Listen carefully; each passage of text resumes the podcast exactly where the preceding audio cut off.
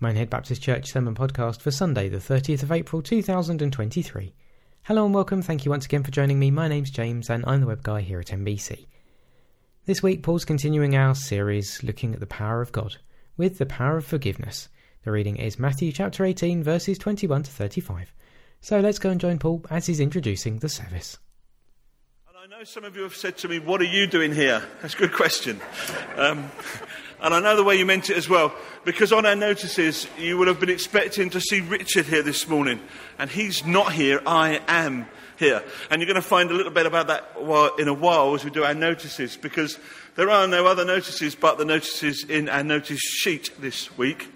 Just to emphasize something and remind you of something, that is a week on Monday, which is the additional bank holiday we have because of the coronation. We're going to celebrate the Hub's 10th anniversary. It's 10 years. It's crazy, really, isn't it? It's 10 years since the hub uh, came into existence. Uh, and we're going to do it in a way we thought was very hubbish. Can you be hubbish? yeah, I think so. Uh, and so what we're going to do is at 10 o'clock we're going to gather for a Thanksgiving, Thanksgiving service at the hub.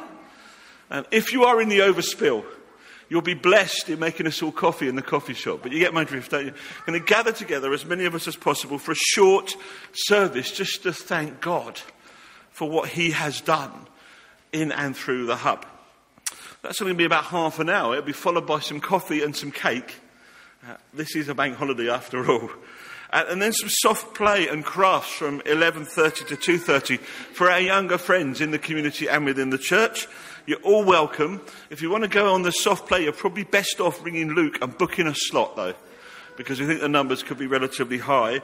But if you are smaller than, than, than your average and you're going to use the soft play, from 11.30 onwards, we'll be, we'll be um, uh, giving, uh, uh, sorry, we'll be having party refreshments. Now, I have no idea what that means, okay? But nonetheless, it's a morning where you can come and celebrate the hub and eat and be together. And I will pay good money for certain people to go on the soft play. But we're going to have fun. And moreover, we're going to say to the Lord, Lord, this is an amazing thing. But what about the next 10 years? What do you want to do, Lord? This is also the time when we kick off that process, dear church, of us together discerning what the Lord has to say to us. And then there are two other notices. One for prayer. We're just going to pray in a minute for this. Is to say, you know, just because some of us are going to do that as part of the coronation celebrations, others are going to do posher things. How about that then? And by that I mean that Sheila and Debbie, this Tuesday, are travelling to London because they're going to go, wait for this, to the coronation garden party on Wednesday at Buckingham Palace. How posh is that? Eh? I want to say, I'm sure, Debbie, you've already got your frock sorted and your hat sorted and your shoes sorted. I'm sure it's all in order. But I've been asked if this morning we could just thank God for the reality uh, that they would have a, a, a good journey, but also that this would be part of that recognition of the Hope Centre, of what it has done and the part it has played in our community to the lonely and the vulnerable and the dispossessed and those that would have no other avenue of being among family. So let's give God the thanks for that and pray that their journey would be good. Father God, we thank you for the work of the Hope Centre over these past dozen years. Lord, we thank you for the people that have come, that have been helped, those that have, Lord, found such a home here where they never thought a home was possible. We thank you, Lord, we were thrilled, Lord, to learn of that recognition from the Queen as she gave the award for voluntary services to the hub here. Lord, we want to thank you that we too, in our own small way, with Debbie and Sheila, can be part of the celebrations of the coronation of a king. Because we have the king above all kings. And so we pray to you, our Lord, our Father, our King, that their travel would be safe, that the arrangements would be good, they leave nothing behind, that they would be wonderful ambassadors and representatives, Lord. But above all, Lord, that they would enjoy. And that when, and I pray they do, get to shake the new King's hand, there would be a sense of them representing the King of Kings. In Jesus' name I pray. Amen. Amen. There's one other person we're going to pray for. If those of you that have come because you thought, oh, good, Paul's not preaching this morning, it's Richard, which I guess is most. okay, if you're, you're, looking up here, it's not Richard Day, it's me. And the reason is because Richard uh, this morning has gone to another church to preach with a peep. Um, part of his journey of exploration as to what God's up to in his life. I can't tell you where, we wouldn't want to put that online. But by the by, I did say to Richard that we would stop for a moment and pray for him and pray for this church in that discerning process. Let's pray. Father God, we thank you that you have called Richard to be a minister of the gospel.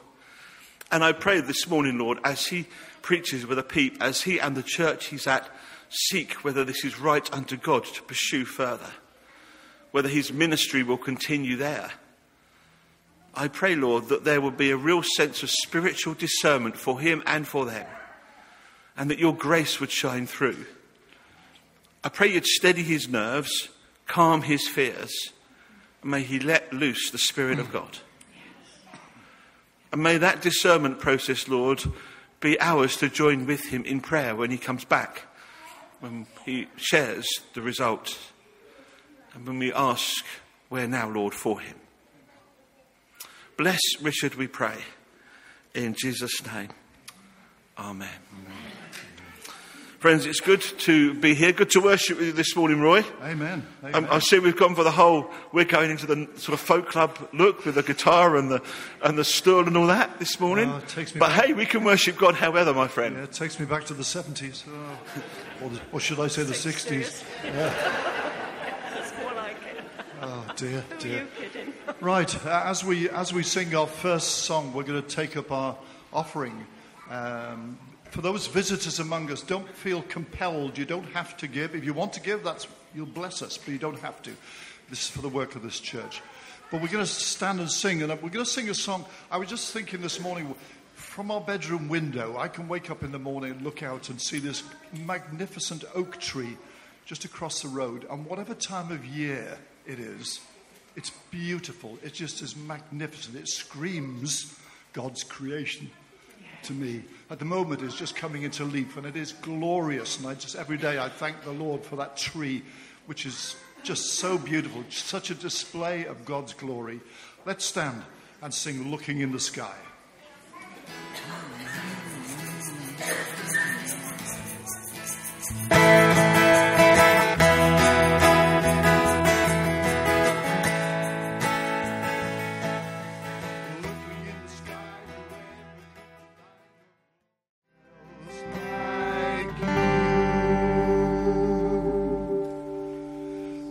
Choice. As for me and my house, we will serve you, Lord. We will not bow to the gods of men.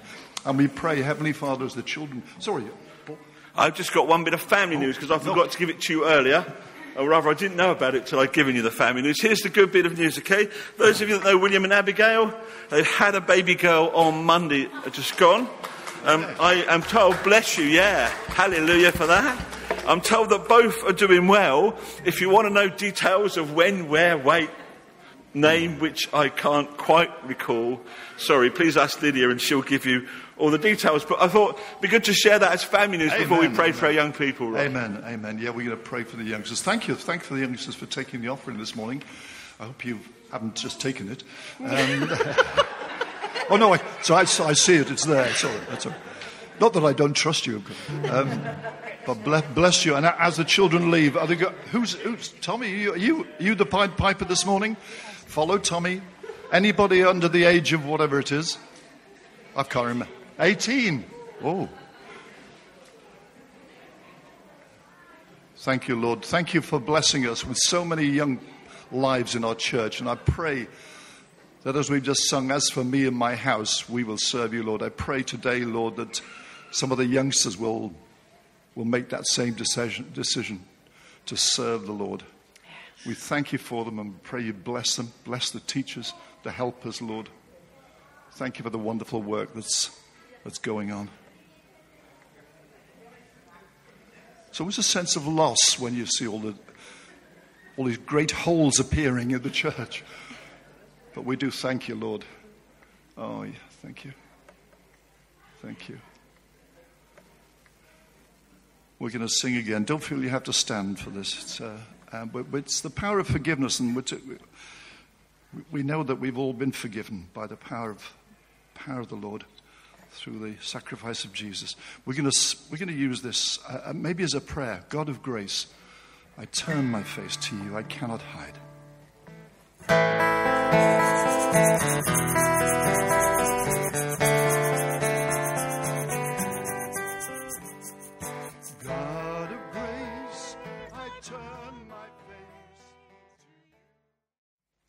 You. Know, Jenny and I lead the Open Doors Pro Group uh, on the third Friday of every month, and um, next next month we have uh, we've got an opportunity to go to the uh, uh, regional day at Lee Abbey. Um, it was lovely. So many people are coming from the group, and it's a chance to hear firsthand of uh, things that are happening in the persecuted church. You know, it's amazing when I realize how many churches in the UK do not know about persecuted Christians. It- It's actually staggering. So, if you don't know, if you, and you want to know more, Jenny will be. That's Jenny behind the, on the pink scarf. She'll be in the vestibule. She's got some prayer, new prayer diaries and magazines. Um, but we're going to watch a video uh, we used with a, a couple a week ago. Um, uh, it contains some real footage, but it's a poem. It's a poem based on the Beatitudes. So it's. Uh, just listen to this. And importantly, when it finishes, watch the words appear on the screen.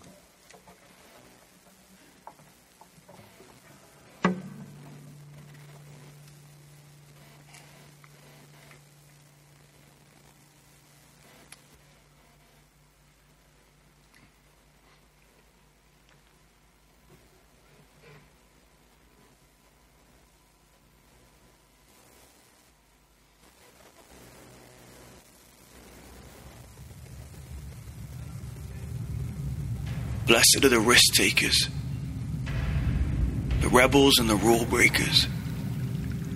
Blessed are the grieving and the broken. Blessed are the brave and the outspoken.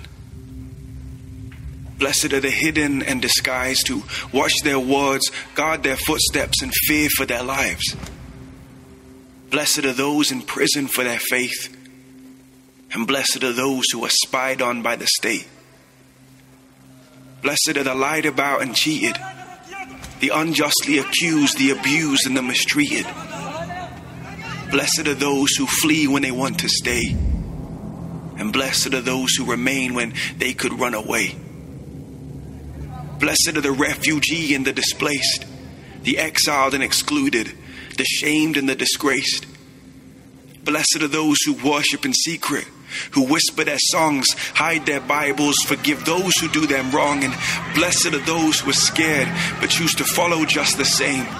And blessed are those who are persecuted in Jesus' name. Blessed are the risk takers, the rebels and the rule breakers. And blessed are those who have nothing but prayer. For God is always with them, and the kingdom is theirs.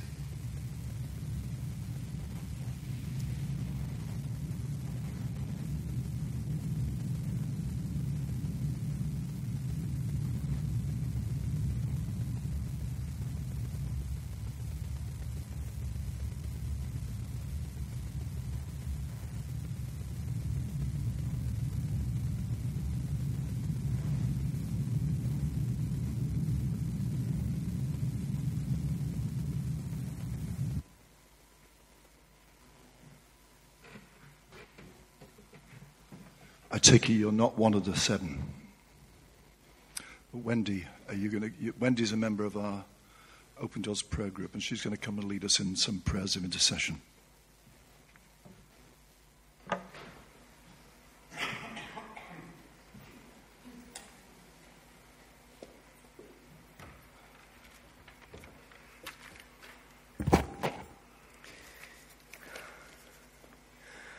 Lord, we just want to stand before you right now, just as those pictures that we've just seen, Father.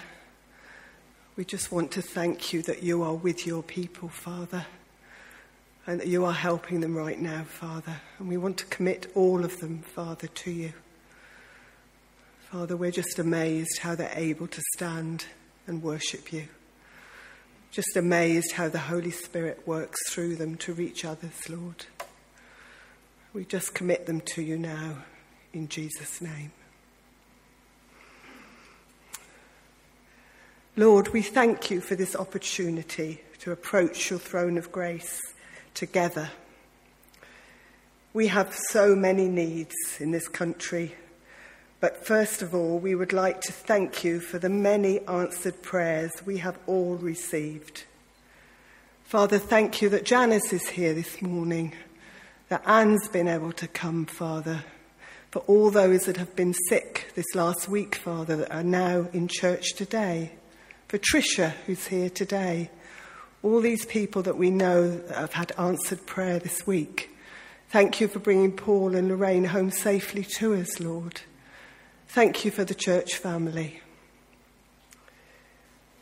We ask that you spread your protection over the persecuted church family, that those who love your name may rejoice in you. When you respond to persecution with forgiveness, even your persecutors soften towards you, says a pastor in Mexico who suffered very severe persecution. But he says if we forgive, it makes such a difference to the kingdom of God. We want to ask you to bless this pastor in Mexico. Father, your word says to pray for the peace of Jerusalem. So we thank you, for the, Lord, for the celebration of 75 years for the people living in the promised land, for your faithfulness in fulfilling your promise to gather the Jewish people from the four corners of the world and bring them home to the land that the God of Abraham, Isaac, and Jacob promised them. You are a covenant keeping God. You have used the war between Ukraine and Russia to bring many Jews back to the land. May they continue to respond to your call. Thank you for all the Jews and Arabs who worship together and pray for the land. Father, we pray for the street and school pastors as they meet at Porlock Church today to talk about the vision for this work that our Lord has given them. The fields are white unto harvest, but the labourers are few. Father, will you encourage people to respond? We again bring Richard to you as he goes to preach with a view that he will know your leading and guiding. And if he's feeling at all nervous now, Lord, we just ask that you will pour out your peace upon him. Thank you, church, for all the prayers that you have given up to the Lord for Tracy. She says she feels the prayers. We ask, Lord, for complete healing for her, that her leg will remain free of infection. Thank you that the doctors have already been amazed by what is happening for her. We bring Marion, Patrick, Joshua, and Georgia to you, the family.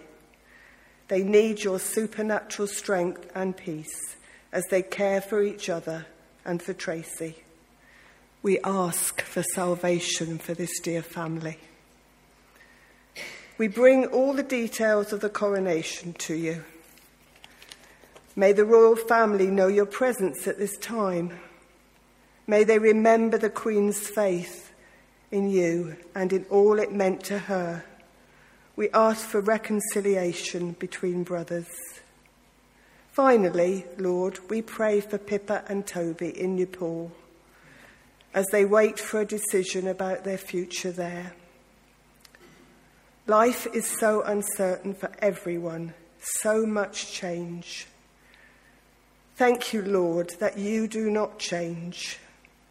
Those who seek the Lord can move ahead confident in what they know is right and important in God's eyes. They know that God will keep them from being moved off his chosen path. We remember again what your word says. If my people, who are called by my name, will humble themselves and pray and seek my face and turn from their wicked ways, then I will hear from heaven and will forgive their sins and heal their land. Lord Jesus, will you take these prayers to the Father and let your will be done? So, Lord, we thank you that we've been able to come. We know that there are so many more prayers that we want to give to you, Lord, but we thank you that we believe, Lord, that you know our hearts and you know our lives, Lord, and you want the very best for this church, Father. So we commit the church to you. We just pray for the children now as they play together, as Tommy teaches them, Lord, as they have a good time together, Father. They'll love one another. And as they go out into the community, Lord, that they will take the gospel of Jesus Christ to those in desperate need, Father. And we thank you so much for being here with us this morning. We tell you that we love you, that we want to be a church that's on fire for you. Will you revive us, Father? We pray. In Jesus' name. Amen. Matthew. We're going to read from Matthew chapter 18. And we're going to start at verse 21 the parable of the unmerciful servant. Then Peter came to Jesus and asked, Lord, how many times shall I forgive my brother when he sins against me? Up to seven times? Jesus answered, I tell you, not seven times, but seventy seven times. Therefore, the kingdom of heaven is like a king who wanted to settle accounts with his servants. As he began the settlement, a man who owed him 10,000 talents was brought to him. Since he was not able to pay, the master ordered that he and his wife and his children and all that he had to be sold to repay the debt. The servant fell on his knees before him. Be patient with me, he begged. I'll pay back everything. The servant's master took pity on him, cancelled the debt, and let him go. But when that servant went out, he found one of his fellow servants who owed him a hundred denarii, grabbed him, excuse me, and choked him. Pay back what you owe, he demanded. Pay back. His fellow servant fell to his knees and begged him, Be patient with me. I will pay you back. but he refused. Instead, he went off and had the man thrown into prison until he could pay the debt. When the other servants saw what had happened, they were greatly distressed and went out and told their master everything that had happened. Then the master called the servant in. You wicked servant, he said, I cancelled all that debt of yours because you begged me to. Shouldn't you have had mercy on your fellow servant, just as I had on you? In anger, his master turned him over to the jailers until he should pay back all he owed. This is how my heavenly Father will treat each one of you unless you forgive your brother from your heart.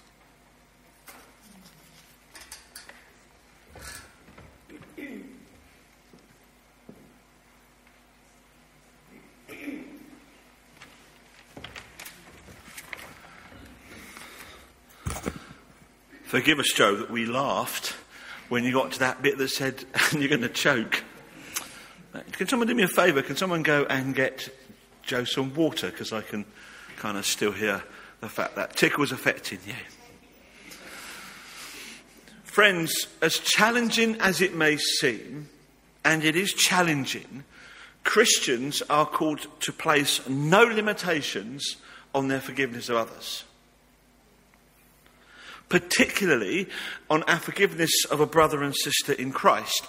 After all, the passage we've just read starts by Peter asking, How many times must I forgive my brother?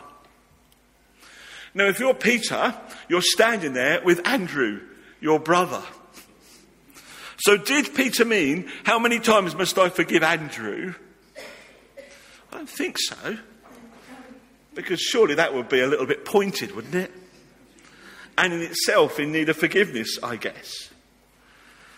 But in Christ, according to Paul, we are all brothers and sisters in Christ. Or 1 Corinthians 1 verse 10 says this I appeal to you, brothers, in the name of the Lord Jesus Christ, that all of you agree with one another. And who is Paul writing to? To the church. How many times must I forgive my brother? Peter starts. In essence, how many times must you and I forgive each other? Now, at the time of Jesus, according to some ancient texts, when rabbis were asked by their students, How many times must I forgive? they were replied, and the students were told, Up to three times. So Peter must have felt quite chuffed with himself, mustn't he? Okay, if a rabbi normally sets three, I'll set the bar high. I'll go with seven. Surely Jesus will be happy with that. Surely he'll congratulate me. So he says to Jesus seven times, and incidentally, this is not a number chosen at random. After all, God created the universe in seven days, didn't he? And therefore, this is a so called perfect number. But there again, neither is the number Jesus replies to Peter chosen at random either. Some Gospels say 77 times, as in Matthew's Gospel. Others 70 times 7. But either way round, in Jewish numerology of the time, it was indicative of something. It was indicative of infinity. And those two numbers can be found actually in Genesis chapter 4, in verses 15 and 24. And if you read them, you'll see the kind of connection. So Peter asks, uh, Lord, should I forgive my brother perfectly, and then I need not bother to forgive him anymore? And Jesus replies, not just perfectly, but infinitely. That's some asking of forgiveness for us all, isn't it? As I was thinking of this morning, I thought, well, who's the person in church that needs most forgiving? I came to a conclusion me. So you're off the hook. I hope that's okay. Because me, I'm the one. I need your forgiveness. The number of times you've sent me emails and I've grumbled, and I have, even if you've never known it. The number of times I've gone, oh Lord, not them on the phone again. you can work it out. Uh, me, I'm the one. Jesus says, Paul, brackets, insert your own name, close brackets. Don't just forgive perfectly, but infinitely. Why? Because, friends, Jesus has forgiven you perfectly and infinitely. If you know this morning Jesus as your Lord and Saviour, then you have been forgiven both perfectly and infinitely. And I thought we might get a hallelujah. Oh my gosh. I realise you're supposed to be Richard and I'm the, I'm the substitute, but you know what I mean. But the forgiveness of sin, let's agree something. Jesus forgave you your sins perfectly, infinitely, and it came with a cost. Do we all agree? The cost of the cross, my friends. It cost him his life. And this parable reminds us of something that the forgiveness of one another, you to me and me to you, will cost us something as well. It's not as if forgiveness is an uncostly process, but we are called to pay the cost, to forgive, to pass it on. When this church when you and I learn to forgive each other that deeply and with that much compassion, then we will know, and this place will be filled with the power of forgiveness. A power that is so attractive that no other power on earth could deny it. You see, here's the deal the world tries to explain away what happens here. So we pray for Tracy. We prayed earlier for us, her. Several people, me included, and me and Lorraine this week included, have been praying for that outcome. So we pray for her. She's left at the roadside. The outcome's bad. The leg's in danger. We pray. The doctors managed to save the leg. We pray. And we pray two things. We pray that, that the, she will be well again and there will be no infection. And despite finding dead tissue, which is what actually happened from a medical perspective, the leg is good. There is no infection. And we go, Hallelujah, aren't the doctors great? No, Hallelujah, isn't our God great? That's the point. And we heard before, she has felt the prayers and the power of the prayers of this church. And we're praying that she will come to know the Lord. And she will come to know the Lord. Think of the power of prayer. And the world goes, aren't the doctors skilled? See, you can dismiss healing as something else. Or we prophesy, Lord, bring the walls of this church down. And let's imagine in a year's time, hallelujah, we look and we say, that's what we meant. Someone will say, well, if you prophesy enough, statistical randomness means that some will happen. There's a challenge with that, says the man that did statistics at college. And the challenge is that God's great authority and prophetic word beats every statistical model I know of. But nonetheless, it can be statistically thought of. One thing the world cannot deny is the power that happens when you and I forgive each other. Truly, deeply, honestly forgive each other and we love each other.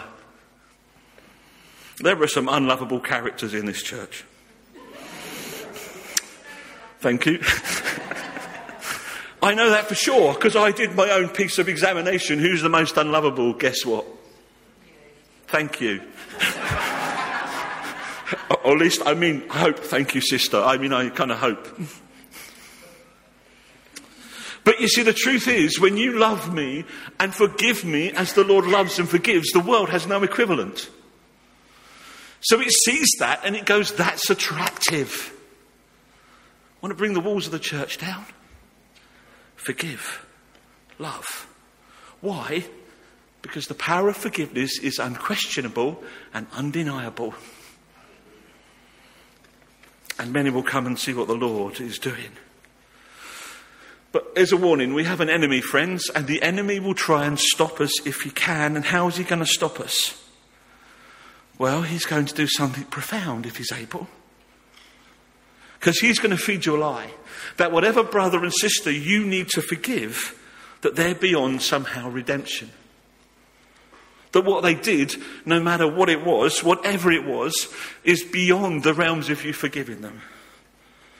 And that whatever that was, it's unacceptable to ask you to forgive in the first place. But those are all lies. Because we're called to, by the Lord to forgive. And it makes forgiving something amazing. It's not about how you feel, it's an act of the grace of God an act of you forgiving in grace, an act of will. Uh, I've got to tell you, this is a true story, okay, so uh, please bear with me, but the self help industry is a multi billion pound business. Did you know that? It, it, you only got to Google it or go online to see the latest guru telling you something. You know, the way to sort of heal your toe is to dip it in green ink or something. Bizarre normally.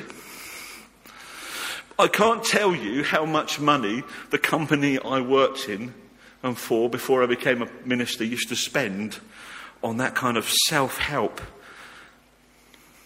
I can't tell you because I, can't tell you because I'm bound by confidentiality, but suffice to say, every year it would be in the millions.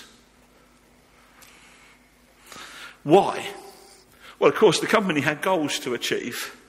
And if you could help each individual achieve their goal, then maybe together you could achieve the company's goal. Just to get the logic? That's the, that's the logic. Since I was in charge of the sales force, you try and motivate your sales force. I remember one sales motivational team course I went on. I was talking to Lorraine about it this week. We were in this hotel And it was so amazing to see these bods, I'm going to call them that for want of a better word, going into their self motivational sessions, giving, people giving rah, rah, rah talks. How do I know that? Forgive me, hotel, because I peeked. and the truth is, that's the deal, isn't it? This sort of self help motivation. Anyway, I was once at one of these courses and it was about overcoming fear. How do we overcome fear? So, the expert leading the course had me stand in front of the room facing the youngest, newest member of the sales team. So, in essence, this guy was facing his boss's boss's boss. Got that? And he gave him an arrow. Uh, but a real proper, used in archery in the Olympics arrow. Right? And he took his hand, he said, Hold on to the arrow up near the feather bit. And he took his hand and he placed the arrow there. Right? The tip of the arrow. And then he said this to him, and please do not do this at home. He said, Now push. With all your might, push. Now, I will admit something. I will admit at that point I was feeling worried. But I've got to tell you, if it's set up correctly, the arrow will not hurt you. It will break before it hurts you. Sounds horrific, but it was set up to overcome fear. There are millions of people in this world that are going, that's one of the crazy schemes. please, please don't try it at home. I don't want to be sued one of the crazy schemes of people that are willing to shelve out significant amount of cash. I couldn't find out a figure for the UK industry, but I can tell you in America, it's over 10 billion pounds a year that's spent on this. And so they go and we try and find things and they go and they develop seven habits of good whatever it is, or spend 21 days thinking and meditating towards, or they become polar bears. And yes, I still have the book at home from the course I went on entitled, and I quote, Polar Bear Pirates and Their Quest to Engage Sleepwalkers. It's an actual book, it actually exists, and it was a course I went on. Um, if you want to know what it's all about, speak to me later. Take five steps, walk on burning coals, sit in sweat lodges in order to try and achieve goals. Friends, the challenge is that some people take Christianity as that sort of self improvement plan. Okay? If only we did this, if only we did something for 21 days, if only we did it, if only we did. Accept Jesus as your Lord and Saviour, and all your problems are solved. It's not my experience.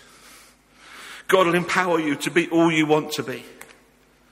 In Great Britain, being all we want to be usually means being successful and affluent, doesn't it? Being all we want to be, we tell our children if only you work hard enough, improve yourself enough, then you can achieve whatever you want and you'll find success in the achieving. I was in a high powered job. I've got to tell you, I have lost count the number of times I have seen people, not just Christians, but non Christians as well, climb to the top of the ladder, peer over the wall, and then discover the ladder's against the wrong wall.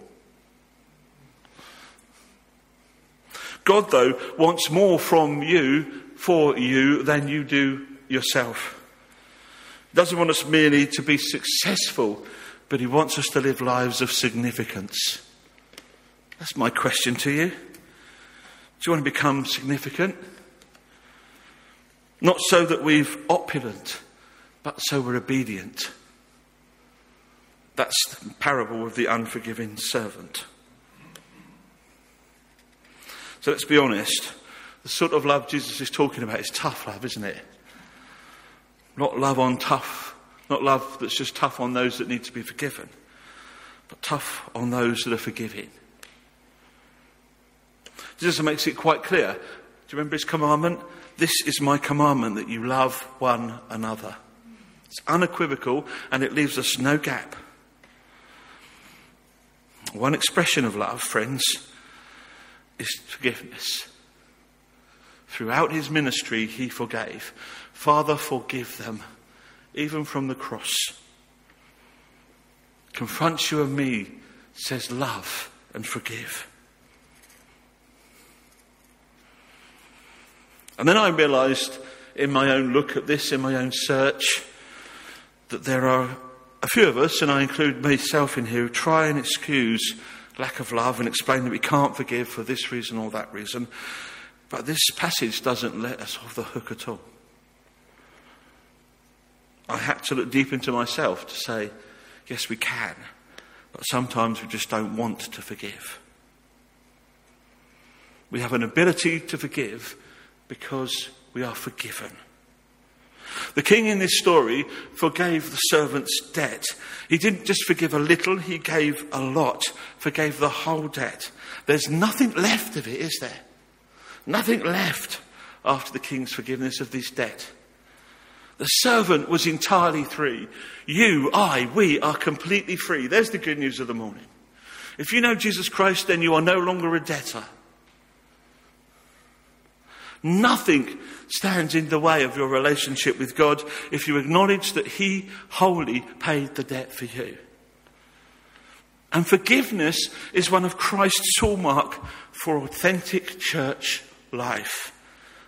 An act of will. I will forgive even when it feels like I can't. And that type of forgiveness presents me, protects me, protects you against resentment and anger and bitterness and dislike and even hatred. At its core, this is a parable about grace. The debtor before the king makes a plea, a plea he had no right to make, and even if he did, no right to expect the king would respond in the way he did. The debt's incalculable, no way out. This is going to have consequences for him, for his wife, for his children.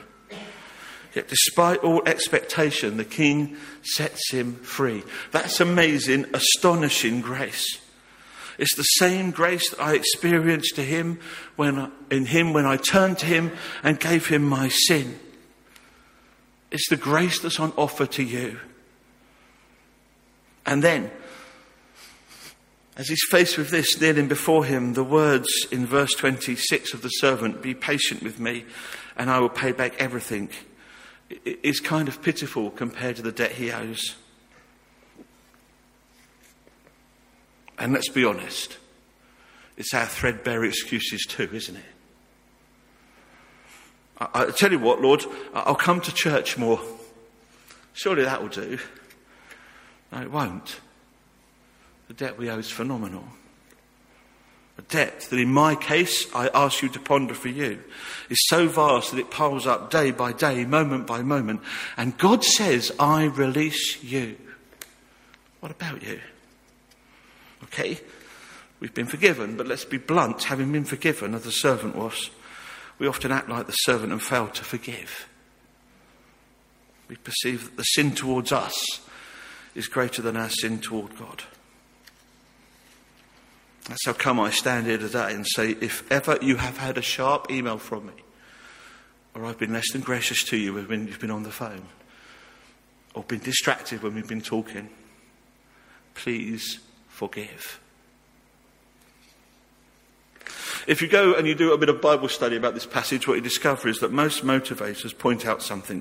They say that the servant's response and action was probably not motivated by money, but motivated by power.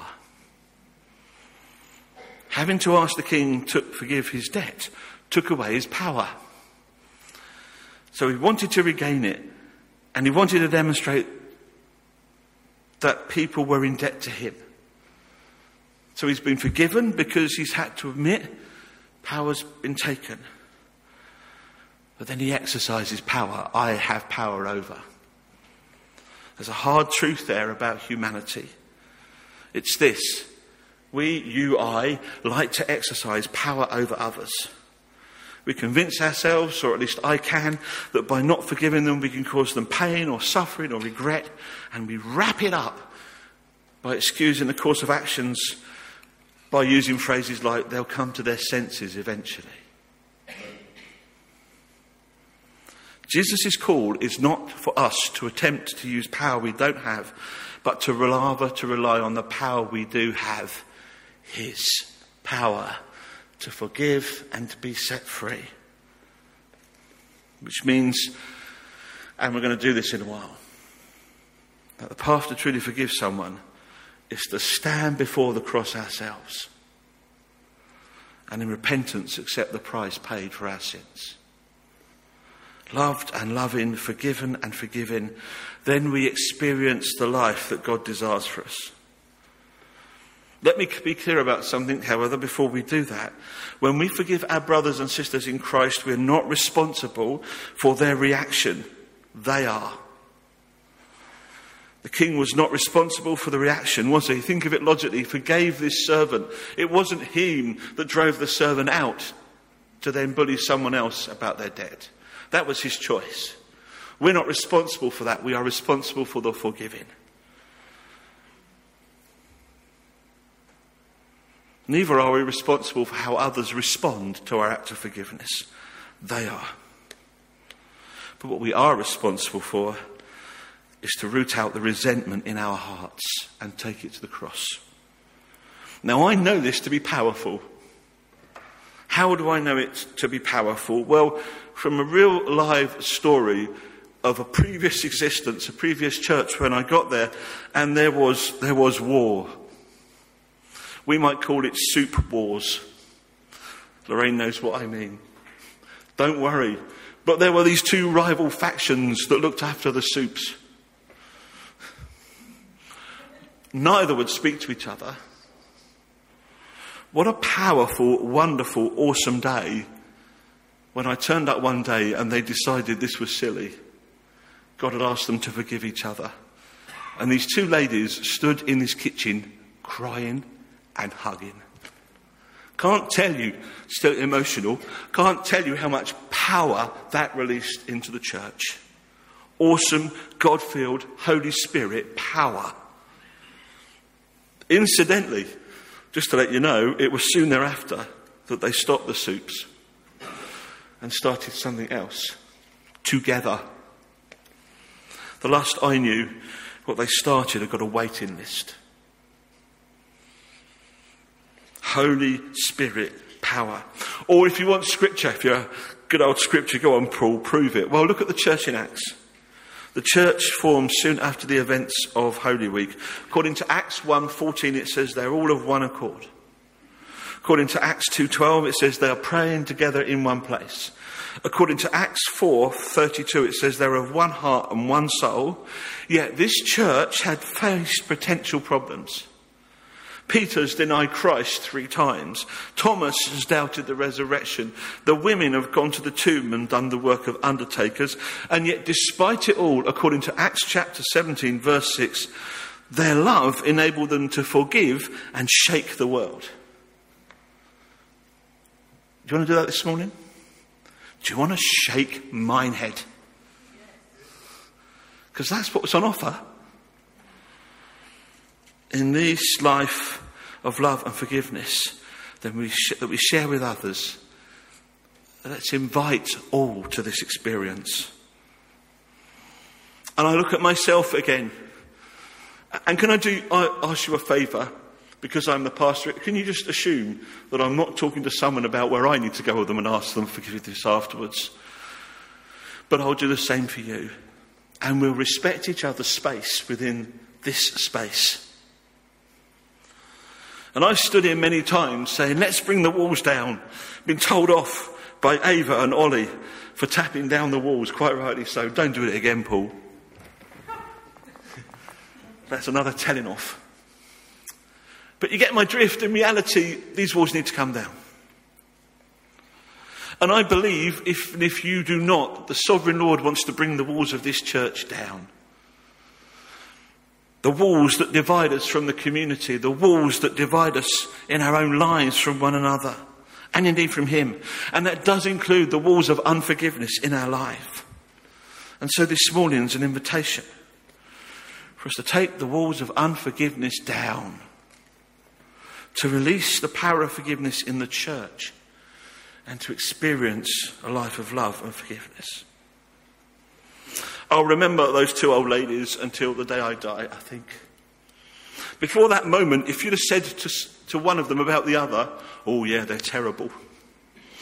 After that moment, if you attacked one, you attacked them both. It was an amazing thing to see, a cleansing thing to see, a forgiving thing to see, a loving thing to see. I invite you this morning to come with me to experience afresh a life of love and forgiveness and to be released afresh into a life of significance and obedience. Let's pray.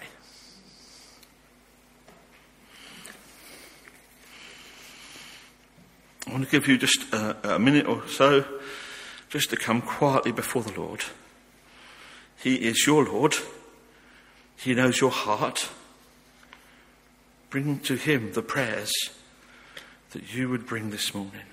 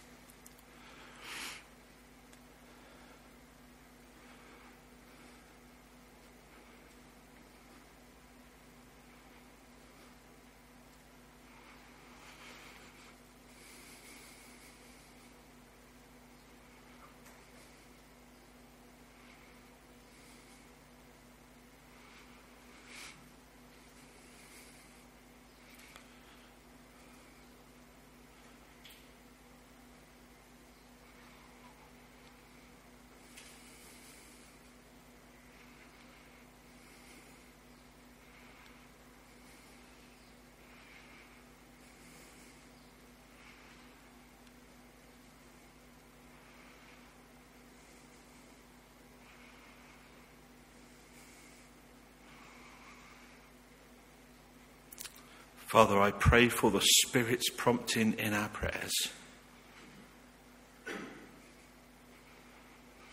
That you, Lord, by the grace that you have poured into this world, would bring us once again to the cross. Once more in acceptance of repentance, we would know and acknowledge the price that's been paid for our sins, the enormous debt we have been released from.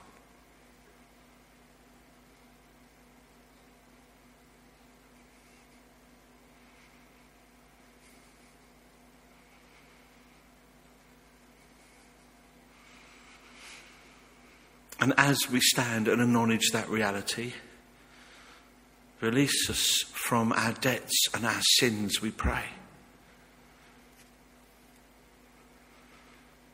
Just as that unmerciful servant walked free from the king's throne room, so this morning may we be free. And may we learn well the lesson of the unforgiving debtor and use our newfound freedom to forgive others. Acknowledging, Lord, that it is not ours to understand or know sometimes even the why, but that you ask that we are forgiving towards each other.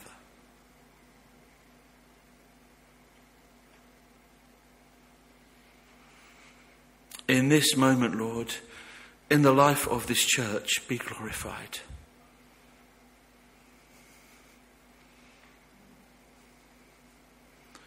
The Lord has spoken to you this morning without standing up, without movement, without action. So this is a moment just between you and your Lord. I invite you to re- respond in your heart.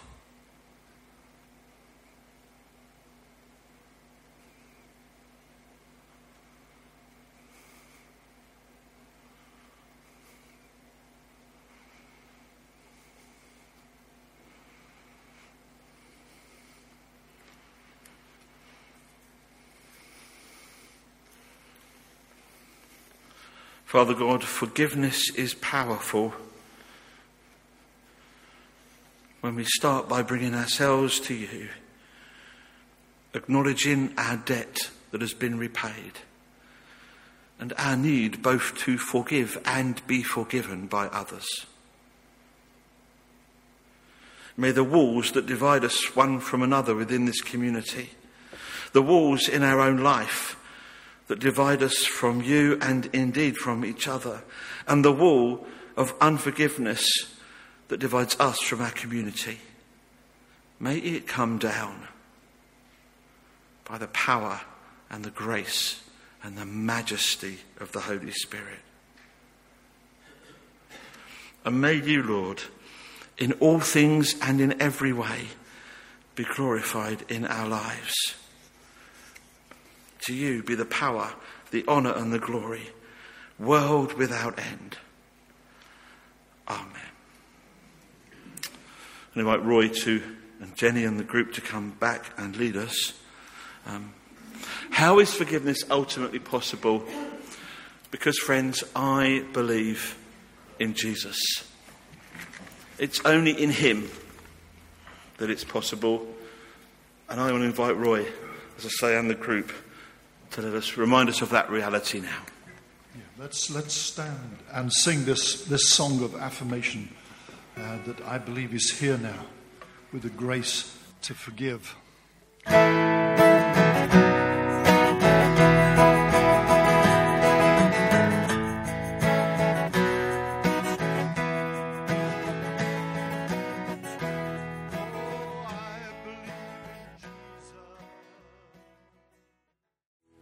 Be seated. There are lots of scriptures you could go to that point out the power of this awesome thing called forgiveness. In reality, uh, I've just got a few here, but in reality, of course, scripture we should be unsurprised to learn is got an awful lot to say about the power of forgiveness. But one of my favourite ones comes from Romans chapter 4. It's kind of written in, in, in the middle of Scripture. It's a reference back to some other Scriptures. But nonetheless, it is a blessing I pray on you. Blessed are they whose transactions are forgiven, whose sins are covered. Blessed is the man and woman whose sin the Lord will never count against them. Your sins, friends, have been forgiven. Not because I say so, but because He paid the price. And may therefore this week be a blessing to you and to others as you practice the power of forgiveness and find the power for yourself. Father God, I pray for my friends, my brothers and sisters in Christ. And Lord, I pray that in this moment, in this day, in this morning, as we, Lord, forgive each other and are forgiven, walls would come tumbling. And the Amen may be to your honour and to your glory. Because I believe in your grace and I believe that you're here. In Jesus' name I pray. Amen. Amen. Talking of that sense of belief, we're going to end with, I've got to say, one of my absolute all time favourites. Thank you for choosing it, Roy. Not that you knew this. Because it reminds us, it states the words of the creed. It reminds us of the reality of who Jesus is. And that in the midst of his being is love and forgiveness.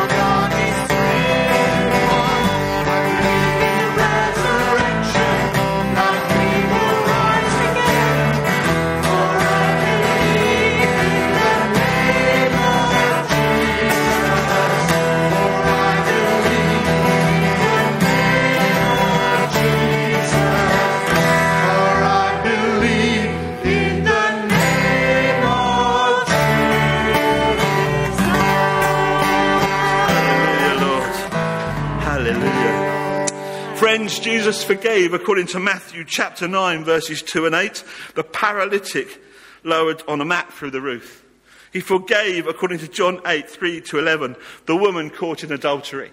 He forgave, according to Luke 7, verses 47 to 50, the woman who anointed his foot, feet with oil.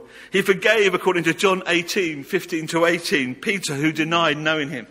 He forgave, according to Luke 23, verses 39 to 43, the criminal on the cross. And he forgave, according to Luke 23, verse 34, the people who crucified him. Jesus not only spoke about forgiveness, he also forgave.